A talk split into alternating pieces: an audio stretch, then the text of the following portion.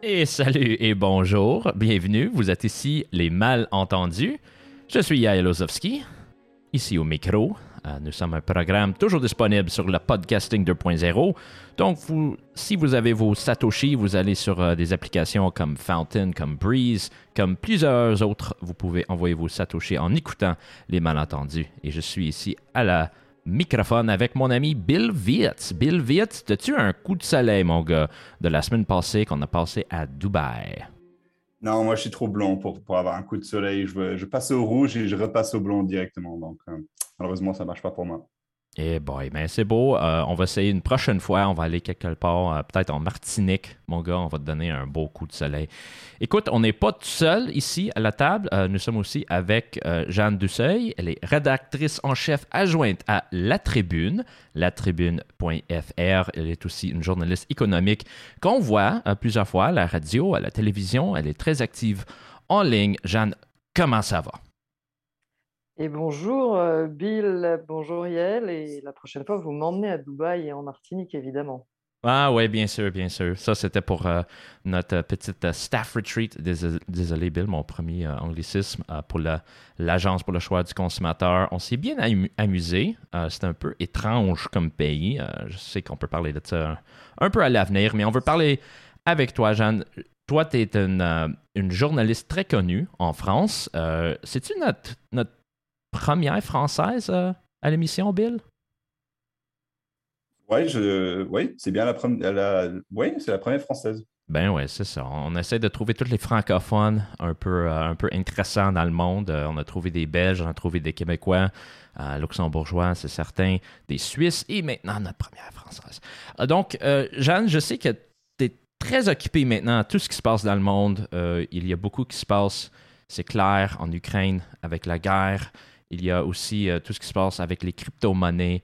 Euh, je sais que tu as écrit un article sur les crypto-actifs et la, blockchain. Euh, moi, je suis très intéressé dans ça. Je sais que Bill, il veut en parler beaucoup aussi.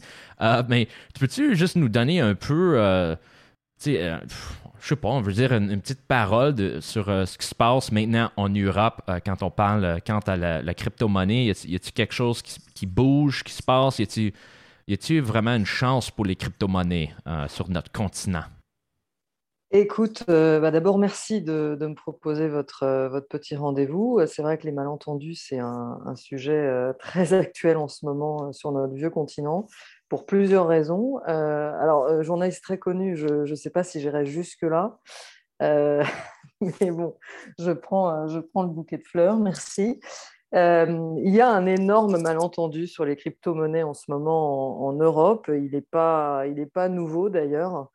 Euh, et il se trouve, euh, comme attendu, on va dire, sur le plan de la régulation. le Bitcoin, effectivement, va fêter déjà ses 10 ans. Il n'est pas nouveau, mais on rentre dans une nouvelle phase de, de tension entre les régulateurs européens et euh, les entrepreneurs, les créateurs d'entreprises ou les simples investisseurs euh, particuliers sur euh, les crypto-monnaies. il y avait déjà eu une première phase de, tension avec l'époque des ICO, des Initial Coin Offerings, c'était en 2015. Et là, donc 2022, on rentre dans une nouvelle phase assez tendue puisque l'Union européenne, c'est un peu un vent de régulation d'ailleurs qui souffle dans, dans le monde entier. Euh, L'Union européenne a décidé de, s'atteler à l'échange et à la vente et à l'achat de ces, de ces actifs en imposant, alors sur le principe de manière assez générale, une régulation qui soit à peu près similaire à celle qu'on applique à la finance traditionnelle. Donc, euh, il y a un premier vote qui a eu lieu il y a 15 jours. Ça a suscité un vent de colère et un vent de panique sur les réseaux sociaux auprès de la communauté euh, française et sûrement plus largement euh, francophone d'Europe sur Twitter, parce qu'il y a un texte, donc le MICA, le Market pour les, Digital Assets, donc une directive, une loi européenne qui est passée il y a eu une première euh, inquiétude puisqu'on devait euh, interdire le proof of work, qui est le protocole qui permet aux crypto-monnaies de, s'échanger, sous l'explication que ça prenait trop d'énergie, que voilà, il y avait une partie des écologistes au Parlement européen qui disaient voilà, c'est beaucoup trop consommateur d'énergie, il faut l'empêcher donc on fait un amendement, on rajoute un amendement en dernière minute pour voilà pour pour limiter en tout cas cette, cette exploitation, le fameux minage des, crypto-monnaies. Euh, au final, l'amendement n'est pas passé, donc il y a une, interview, bah, je vais la recommander, de Pierre Persson, qui est un député français euh, assez impliqué euh, pour porter en tout cas la voix des, du monde des crypto-monnaies en France, donc qui revient sur ce vote. L'histoire aurait pu s'arrêter là, malheureusement ou heureusement, tout dépend le point de vue duquel on se place. Il y a à nouveau une menace donc avec euh, une nouvelle euh, directive qui est là concernant les transferts de fonds, donc euh, la, TFR ou la FTR en anglais, et qui existe depuis plusieurs années, c'est très bien expliqué, et qui là devrait aussi s'appliquer sur les crypto-monnaies, sur le même principe que ces actifs financiers ne doivent pas déroger aux, règles jusqu'ici utilisées et que donc tout détenteur de crypto-monnaie, que ce soit dans un portefeuille numérique ou dans un portefeuille physique, doit déclarer qui il est, combien il a, euh, selon les règles du, KYC financier euh, traditionnel. Euh, c'était déjà le cas jusqu'ici. Là, ce qui vient vraiment se rajouter, c'est la notion de portefeuille physique. Donc, pareil, levée de bouclier des, des Français qui, à nouveau, menacent de partir. Hein. Alors, je pense que Bill en a vu arriver certains au Luxembourg.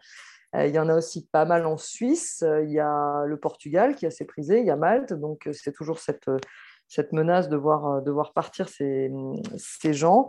Euh, voilà, donc c'est un sujet sur lequel je travaillerai dans les, dans les prochains jours et qui sera euh, en ligne. Puis une petite question, l'attitude des Français, parce qu'on parle de l'Union européenne aussi, est-ce que c'est l'attitude des, Français est plutôt positive? Parce que moi, je trouve que mais ben, Bill, il en connaît beaucoup plus de l'Union européenne. D'habitude, ils sont très sceptiques quand on parle de la technologie, puis on parle de, euh, l'entreprise euh, numérique, euh, tout ça. Donc, sont-ils plus ouverts aux crypto-monnaies et Bitcoin ou, je pense, ou tu penses peut-être que c'est les Allemands qui n'ont pas un peu Moi, je, je, pense que là, on a vraiment réunion des deux choses que les Français, la, la politique française aime le moins, c'est la technologie et la finance. comme luxembourgeois, je connais très bien l'attitude des Français envers les, les niches ou bien la, la, compétitivité fiscale qui est, bah, qui, qui, est contesté depuis je dirais, euh, bah, Sarkozy euh, en, début de la crise financière, que tout, le, tout modèle qui propose une alternative financière aux, citoyens est toujours contesté. Et, bah, le, gouvernement actuel français euh, continue cette tradition. C'est toujours, en Union européenne, il n'y a rien qui se passe sans que, sans que ce soit signé par Berlin ou, ou, Paris ou bien les deux en même temps. Donc, en général, c'est toujours le, tandem des, deux qui, qui, qui, marche en, en, en, même temps. Donc, je pense que voilà, c'est pas que la Lituanie ou l'Estonie qui, qui développent un, certain marché crypto peuvent vraiment s'imposer. Euh, il faut comprendre que le Conseil européen est, essentiellement organisé de façon à, à faire passer la législation qui est importante à la France et à l'Allemagne, et pour le reste, c'est plutôt considéré des détails. Et, euh, et, voilà, après, on a toute cette application qu'on voit dans l'agriculture, euh, dans, les produits chimiques, c'est cette application de ce principe de précaution. Donc, si la possibilité peut exister que quelque chose de mal se produit, alors il faut, euh, l'interdire dès le début. Ça, c'est, quelque chose, ça, c'est un principe auquel une grande majorité des politiques est de plus en plus mariée à ce, principe de précaution ou cette mauvaise interprétation du principe de précaution. Et malheureusement, on l'applique aussi à la finance.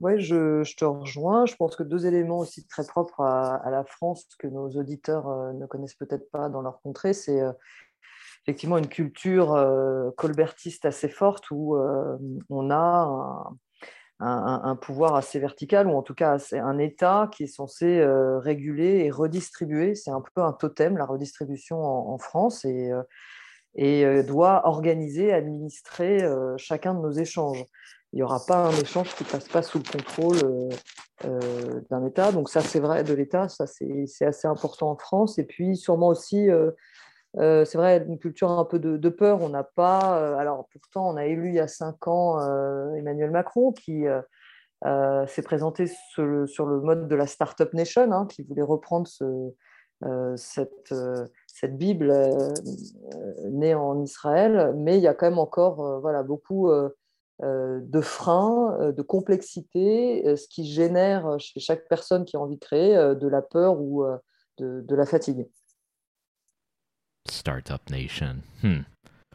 Ouais, je sais pas si. Peut-être qu'il y a eu tort, mais je, trouve qu'ils prennent pas assez de risques, les Français. Peut-être peut-être moi j'ai tort, mais je sais pas si ça va devenir la, Startup Nation l'Europe. je pense tout ce qui se passe maintenant en Allemagne, euh, mais peut-être avec euh, la sortie des Anglais, il y a peut-être une entrée pour les Français et puis les entrepreneurs. Après, après on ne veut pas que les Français prennent trop de risques parce qu'il y a le, premier tour euh, dimanche et si, quand les Français prennent des risques, on peut-être pas au niveau électoral. Mais je ne sais pas si on va parler des présidentielles, mais voilà. En l'état actuel, c'est quand même compliqué parce qu'on a vraiment une complexité, beaucoup de normes et pour prendre ces risques-là, pour sortir du chemin, pour voilà, sortir des, sentiers battus, il faut, vraiment le vouloir parce que euh, euh, c'est pas pas donné à tout le monde hein, d'aller euh, d'aller créer sa propre activité et d'aller chercher le soutien, les financements, de se développer, d'être heureux de payer des impôts ou pas. Hein, ça c'est pas pas la question, mais ça reste très très complexe et je pense que on est le pays d'ailleurs qui détient le, record de normes, le record de prélèvements aussi obligatoires. Euh, donc ça peut, euh, ça peut freiner vraiment la culture du risque.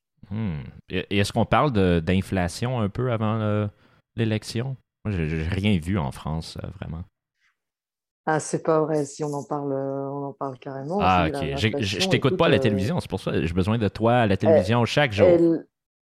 on est aussi, je te rappelle, le pays des Gilets jaunes. Hein, donc, avec cette révolte populaire, avec un, une, hausse, une hausse du carburant. On, en parle beaucoup. Euh, ce qui est, c'est que là, l'actualité euh, vraiment euh, rentre en collision entre la fin, la fin du Covid et cette reprise un peu brutale et, avec des, secousses qui, qui, ont créé cette, cette inflation, puisque beaucoup d'argent déversé dans l'économie et puis une reprise euh, brutale euh, qui a désorganisé les chaînes d'approvisionnement. Donc tout ça, ça fait monter les prix. Et puis là, maintenant, la, guerre en Ukraine. Euh, donc si, si, si, bien sûr qu'on en parle. Et d'ailleurs, la plupart des, candidats maintenant essaient de se positionner sur le pouvoir d'achat parce que tout le monde constate la hausse des prix, que ce soit l'essence, que ce soit les produits de première nécessité. mais, mais, ce qui n'est pas très bien perçu, c'est peut-être le mécanisme. Et et, de comprendre ce qu'est réellement l'inflation, ça, euh, ça reste peut-être un peu, un peu flou. Et le, contexte de la guerre en Ukraine, euh, bon, ça, ça reste un, un, catalyseur, mais il faut quand même expliquer d'où vient l'inflation. Et après, le, gouvernement français a aussi, en réaction au prix de l'énergie, de donner des, des, chèques, enfin des, des, aides de plus Comment, est-ce que ça fonctionne exactement? Parce que de, ce que moi j'ai vu, on, reçoit de l'argent de l'État si on, dépendant du revenu. Après, on est si, ils ont aussi essayé de, réduire les, taxes sur les produits d'énergie. Comment est-ce que ça fonctionne? Oui, c'est ça. Alors là-dessus, c'est vraiment les journalistes euh, énergie euh, à la tribune qui sont spécialisés, mais en gros, il y a eu un, euh, en fait le principe, c'est surtout pas de revenir sur le système de taxation. C'est plutôt du one shot et c'est de l'adaptation au, contexte. Donc c'est un chèque énergie et puis c'est une remise de 15 centimes à la pompe parce que là vraiment on, est passé au-dessus des, 2 euros le litre. Donc voilà en un coup. Mais jamais on ira revenir sur le principe de TVA proportionnel à la hausse du cours du pétrole euh, qui là, forcément, plus ça augmente et plus l'État, en gros, prélève, hein, puisque c'est proportionnel. Euh, donc, euh, c'est voilà, c'est des chèques un peu par à coup qui sont libérés. Il y a aussi, on a demandé à EDF hein, de produire davantage de gaz ou d'en mettre davantage sur le marché pour, pour les fournisseurs pour faire baisser les prix. Donc, il y a vraiment une, une administration de, l'État sur les prix, mais par, euh, par à coup, pas réellement de, changement sur la, taxation. Et wow, il y a beaucoup qui bougent euh, à ce niveau-là, surtout avec les, chèques qui arrivent du gouvernement. On aime toujours ça. Mais quand c'est le temps de payer la facture, pas nécessairement. oh bon, vous êtes là. nous sommes les malentendus, comme toujours. Vous, avez peut-être écouté une fois ou deux. bienvenue au podcast. Vraiment un plaisir d'avoir Jeanne avec nous. Puis on veut parler de culture un peu. C'est très intéressant pour nous. comme vous écoutez très bien, un moitié québécois, un luxembourgeois. Et nous, vous avons, nous avons Jeanne. On peut-tu te parler un peu de, la culture? On peut-tu.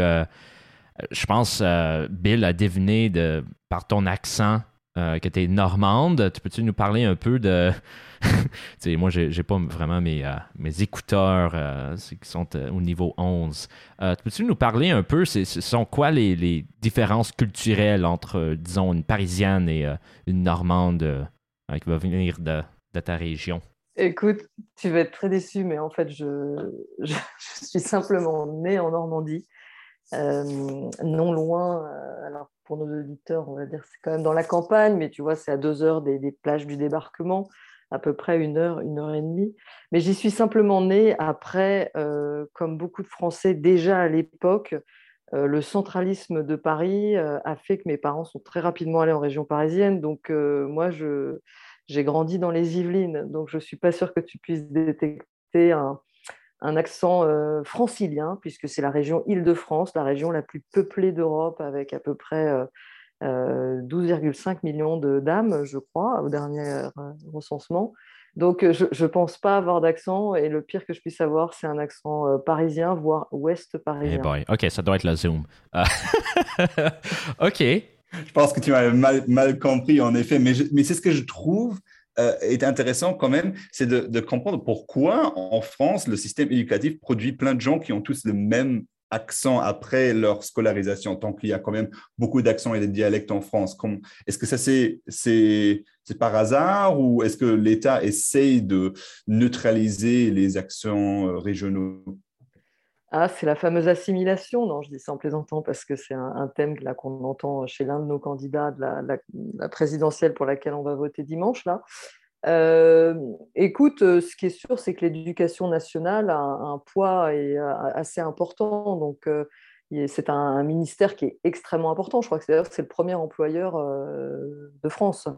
donc, l'éducation nationale, les programmes, l'uniformisation euh, l'approche pédagogique, euh, tout ça, c'est quelque chose de très, très encadré.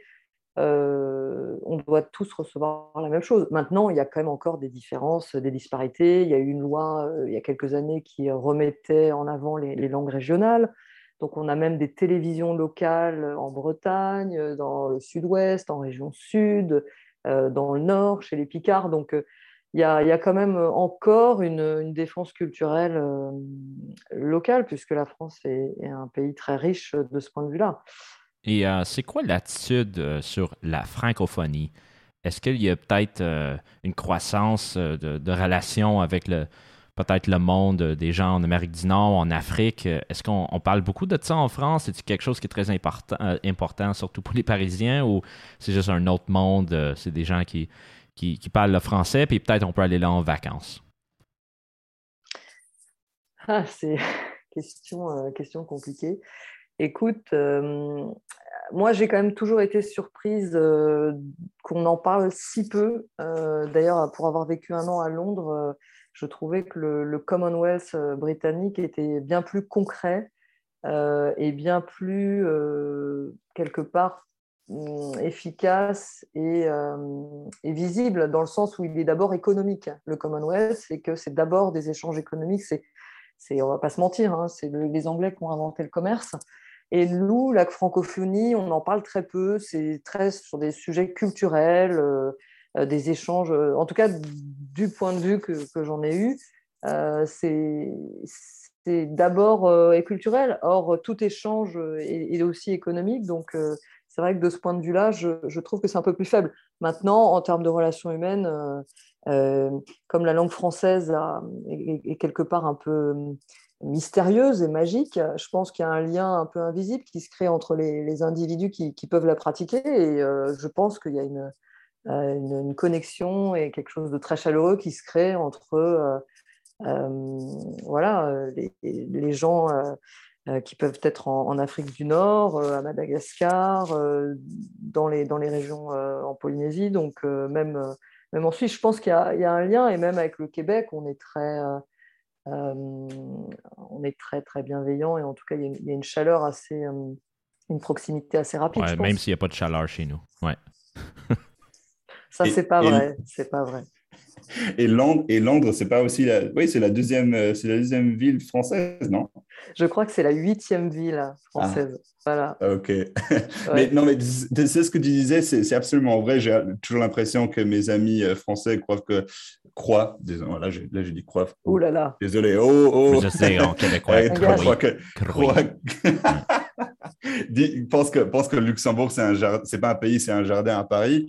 Euh, mais, mais, mais, mais, mais, d'autant plus de ça, je, me, demande à quel point cette, euh, euh, demande est vraiment là d'être de, d'être internationale de, la part de la France. Quand moi j'étais à, j'ai raconté cette histoire aussi à ce podcast, j'étais au, festival du film français à Amsterdam en gros, quand ils ont fait l'ouverture, ils ont parlé au début, ils ont fait une traduction en néerlandais. Cette traduction, après, s'est arrêtée. Le président du comité a posé la question qui, dans cette salle, ne parle pas euh, le français? Il y avait quelques néerlandais qui ne le parlaient pas. Après, il a continué en français sans traduction. Il a expliqué en français qu'apprendre le français, c'est tellement important euh, pour les gens qui ne le parlent pas encore. Que j'ai trouvé très ironique et très français en même temps.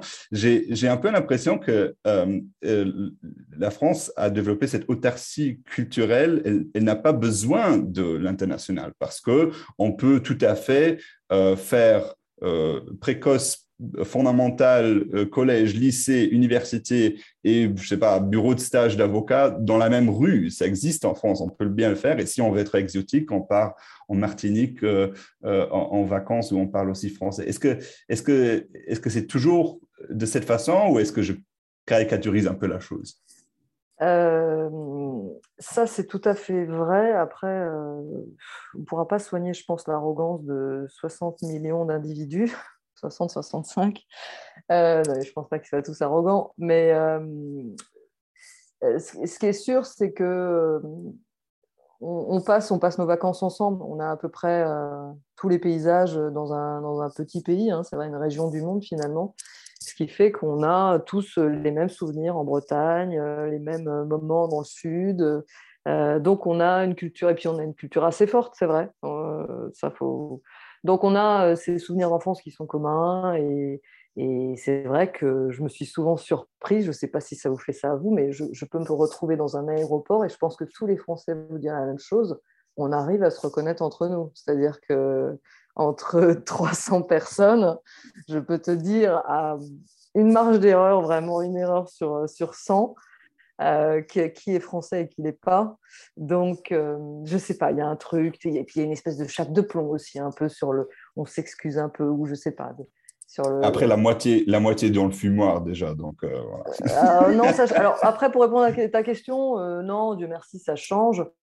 Et je ne sais pas si on parlera un petit peu de la, Russie ou de la Chine, mais euh, aujourd'hui, voilà, on échange beaucoup plus. Et ce, podcast, d'ailleurs, est là pour ça. C'est pour créer des liens, pour créer des ponts. Et euh, la diaspora française aussi est, immense. Euh, on a quand même, ça, je pense que c'est quelque chose qu'on ne regarde pas suffisamment en face, mais 3 millions officiellement de Français qui, vivent à l'extérieur de, la France, officiels. Hein, donc, on n'a pas les, ceux qui ne sont pas comptabilisés par les ambassades et, les consulats. Donc, euh, il y a quand même euh, voilà, beaucoup de cerveaux qui, qui s'en vont, qui vont euh, chercher des, des, cieux un peu plus porteurs. Ouais. Ah, chez nous, au Grand-Duché de Luxembourg, on a 700 réfugiés syriens et 50 000 réfugiés fiscaux français. Donc. ouais, il y en a plusieurs. Mais avec l'attitude, tu parlais de ça, on a des paysages, on peut tout voyager, il y a beaucoup de, de cultures qu'on peut trouver en, en France. Est-ce que tu trouves que les Français sont, peu, sont comme les Américains de l'Europe, un peu? Les quoi, Les Américains de l'Europe. Euh, dans quel, Donc, euh, mais on sait, je pense, euh, j'ai checké les chiffres l'autre jour, Bill, 30% des Américains ont un passeport. Donc, les Américains, ils pensent pas, hey, moi j'ai besoin d'aller voyager en Europe, j'ai besoin d'aller voyager en Amérique latine, moi, je peux aller faire mes vacances en Arizona puis Californie. Pas besoin de sortir. J'ai toute la culture que je veux ici. Pas besoin d'aller dans un avion pour aller à Rome pour une fin de semaine. J'ai tout ce que j'ai besoin ici, chez nous. Non, je, ne pense pas, parce que vraiment la différence, ça va être la diaspora française à nouveau. On a vraiment tous au moins un ami ou un cousin ou, qui est implanté dans un pays en Asie, euh, aux États-Unis, donc euh, euh, auquel on prend des, nouvelles. Donc je ne pense pas qu'il y ait cette fermeture et ce côté un peu pantouflard quand même du français à, la même échelle que, que, les Américains. Je... Hmm. Je, pense pas parce qu'on a une culture du débat. En plus, on aime bien, on aime bien échanger. Donc, euh, et puis, euh, et puis, on a été très très mélangés aussi. Hein. Il y a eu dans l'histoire beaucoup de mélanges euh, avec d'autres d'autres peuples. Donc, donc forcément, c'est différent. Ah ouais, nous autres, on fait les débats, mais avec des fusils. C'est un peu différent. Avec les caribous. ouais, ouais, les caribous. Et les guns. Ouais. Euh, je sais que Bill avait une question un peu sur les Russes. Euh, il y a beaucoup qui se passe dans le monde de la finance, des sanctions. Euh, moi, j'ai, essayé de tout lire les nouvelles, mais check, moi, moi, je suis un peu jaloux. J'aimerais ça avoir un yacht dans le, je sais pas, en Italie ou quoi que ce soit, mais ouais, ça passe comme ça. Ouais, c'est ce serait bien, on pourrait faire des tours. Il y a... Mais Jeanne, j'avais cette question sur un article de, de toi il y, a, il y, a, à peu près un mois sur les, les paiements en carte de Visa et Mastercard. Et l'article dit les Russes se tournent vers les cartes bancaires chinoises. Est-ce que tu peux nous expliquer un peu de, de, quoi ça parle? Pourquoi est-ce que les Russes prennent des cartes bancaires chinoises? Alors écoute, euh, d'abord j'ai J'aimerais juste dire qu'on a beaucoup de difficultés, et c'est là le plus grand drame sûrement, mais avoir des informations euh, de plus en plus depuis la Russie. Et, euh, euh, parce que voilà, il y a une loi qui est passée, donc très peu de Russes aujourd'hui sont d'accord pour, pour parler de, ce qui se passe. En gros, si tu ne partages pas la version officielle ou si tu prends des mots qui ne sont pas les bons, tu peux avoir 15 ans de prison. Donc forcément, ça, ça complique les choses et et c'est très triste de voir qu'un euh, pays peut se, refermer comme ça. Donc mes, échanges ont tendance à plutôt se tarir, mais à l'époque, effectivement, c'était dans la suite euh, de l'exclusion de sept banques russes du système SWIFT. Donc SWIFT, c'est la messagerie internationale qui envoie un signal pour opérer un transfert d'argent. Et sept banques ont été exclues. Alors pas les principales qui euh, opèrent les, les, transferts de fonds euh, sur l'énergie, euh, sur le gaz et le pétrole, mais quand même la principale banque publique russe, dont j'ai oublié, oublié là à l'instant le nom, et, donc eh bien, bah, pour les Russes, c'est du coup impossible maintenant de pouvoir effectuer un paiement euh, à tel point que pour payer quelqu'un, euh, vous en Europe, pour vers un russe, c'est compliqué. Donc l'alternative qu'ils ont, et qu'ils ont d'ailleurs euh, développée depuis 2014, hein, c'est là où on se rend compte que toute cette petite musique est quand même prévue depuis plusieurs années, avec évidemment l'invasion de la Crimée, il y a un, système bancaire russe parallèle qui s'appelle MIR, et qui est le, système interbancaire russe relié à des pays partenaires. Donc, vous avez la Turquie, euh, euh, sans doute la Chine, et voilà. Donc, vous avez ce système russe. Et en parallèle encore, vous avez le système chinois, qui est l'équivalent du SWIFT, mais, mais made in China.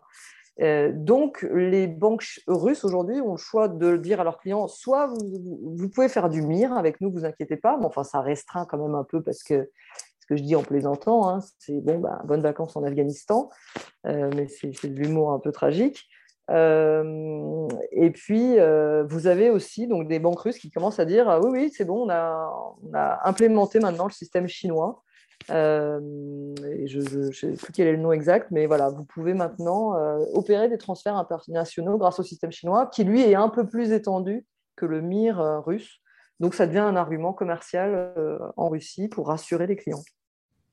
Voilà, on émet des cartes avec cette possibilité, puisqu'aujourd'hui, PayPal, euh, eBay, Apple Pay, Google Pay, tout ça, ça ne fonctionne plus en, Russie. Euh, surtout pour moi, euh, on voit, il y, a, eu beaucoup de, pression ici en Autriche, surtout avec les banques, le système financier, avec toutes les, les Russes, même les banques. il y avait beaucoup de clients russes ici à Vienne, puis on a vu qu'il y a eu beaucoup de fermetures beaucoup de, gens choqués, mais quand même, c'est un peu ça la géopolitique. Il y a beaucoup qui se passe. moi, je suis pas là pour être juge, mais quand même, on voit que ça complique les choses. Et bon, Jeanne, on aime ça un peu parler des mots. Euh, ici, euh, les malentendus. On a toujours peut-être une phrase euh, un peu spéciale à notre culture.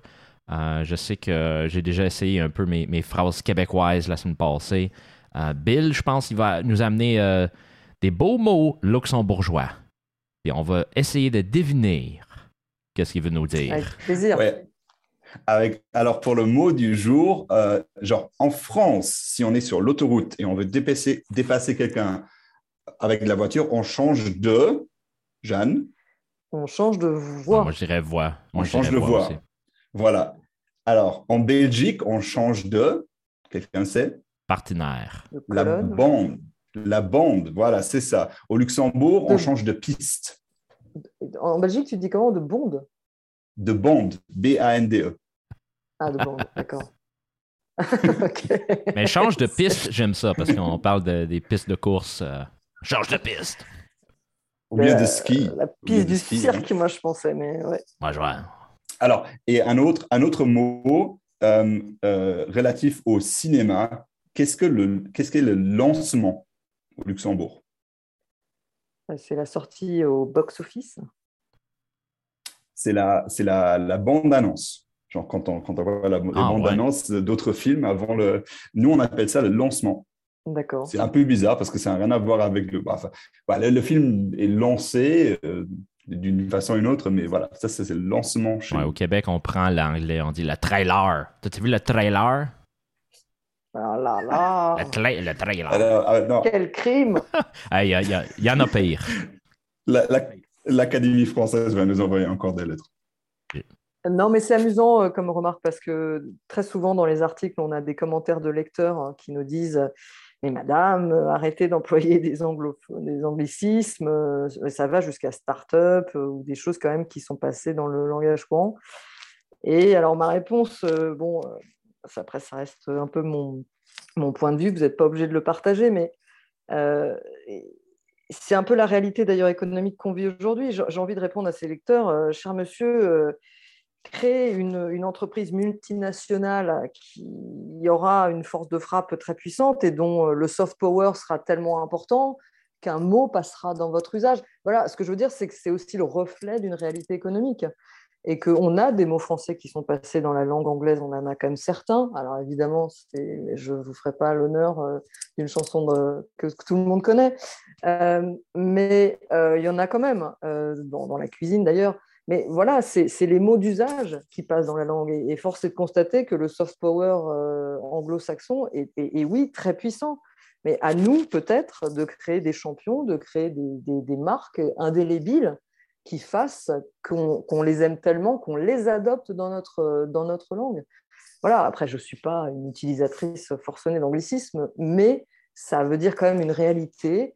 Et plutôt que de se plaindre, essayons de, percer euh, intelligemment euh, dans, dans, le quotidien euh, et d'améliorer le quotidien des gens, en fait. C'est ça aussi. Est-ce que, est que toi, tu t'es déjà attrapé peut-être à la télé où tu étais au point d'utiliser un anglicisme dans le langage business et tu as, dit, OK, non, je vais quand même utiliser le mot français ou tu connaissais pas le mot français? Enfin, Comment est-ce que ça se passe quand on, quand on en discute d'économie de, à, à la télé? Euh, non, mais moi, je, te dis, je me, je me censure pas là-dessus parce que euh, pour, ces raisons-là, enfin, après, je, fais attention parce que je, trouve que bah, la langue française est, très belle. Mais à nouveau, il y a une réalité économique qui est là et on ne peut pas euh, non plus se, censurer parce que, parce que le mot français ferait très bizarre. Hein. Je veux dire, voilà, il y a, c'est vraiment l'usage du quotidien. Les, gens adoptent les choses parce qu'ils les aiment, parce que ça améliore leur vie, parce que donc la réalité, elle, est là malheureusement. Et euh, on a réussi à le faire avec quelques mots français, mais les mots anglais qui sont présents aujourd'hui dans notre langue, c'est ce résultat-là avant tout. Et on le sait de plus en plus en voyant le pouvoir des Google, des Facebook, euh, etc. Eh bon, c'est encore la faute de l'Empire américain. la faute ou grâce, hein, ça dépend. Ouais, c'est vrai, on peut dire grâce, mais ça dépend. On a beaucoup parlé de anti-américanisme. Euh, c'est très présent ici euh, en Autriche, euh, des fois en Allemagne, mais je sais c'est très présent aussi un peu en France, surtout avec la langue. parce que les, les, les, Américains ils sont en dessous, ils ont, ils ont tout le. Oui, ils ont le Hollywood et tout ça, mais quand même, c'est une, une, culture de redneck, de débile. Euh... Peut-être c'est juste mon attitude. OK. mais c'est bon, la langue du business. Et bon, euh, mais je pense. Euh... Tu sais, il faut vivre le pays parce que, alors on l'a pas vu, mais très marquant, nos touristes, où sont passés nos touristes hein, C'était les, les, mêmes films.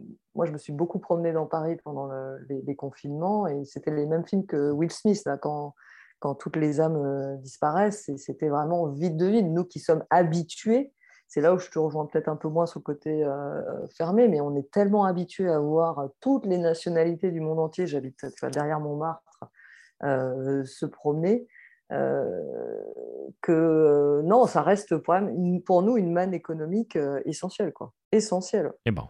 Pour, pour faire vivre la, la ben, France. C'est ça, un, un, point positif. on va laisser ça là. Mais merci beaucoup, Jeanne. encore, rédactrice en chef adjointe à la tribune, journaliste économique. Euh, on te remercie beaucoup. Euh, c'est vraiment, ce fut un plaisir de t'avoir avec nous, au malentendu. Merci beaucoup à vous et peut-être qu'on se quitte en, musique alors, euh, puisque j'ai choisi une musique qui sur YouTube. L'intérêt, c'est qu'elle est à la fois chantée par l'armée rouge russe, mais aussi par des gens à Odessa. Donc voilà, ça fait un petit, un petit clin d'œil pour le contexte. Et parfait. Alors, on aime ça beaucoup. Merci.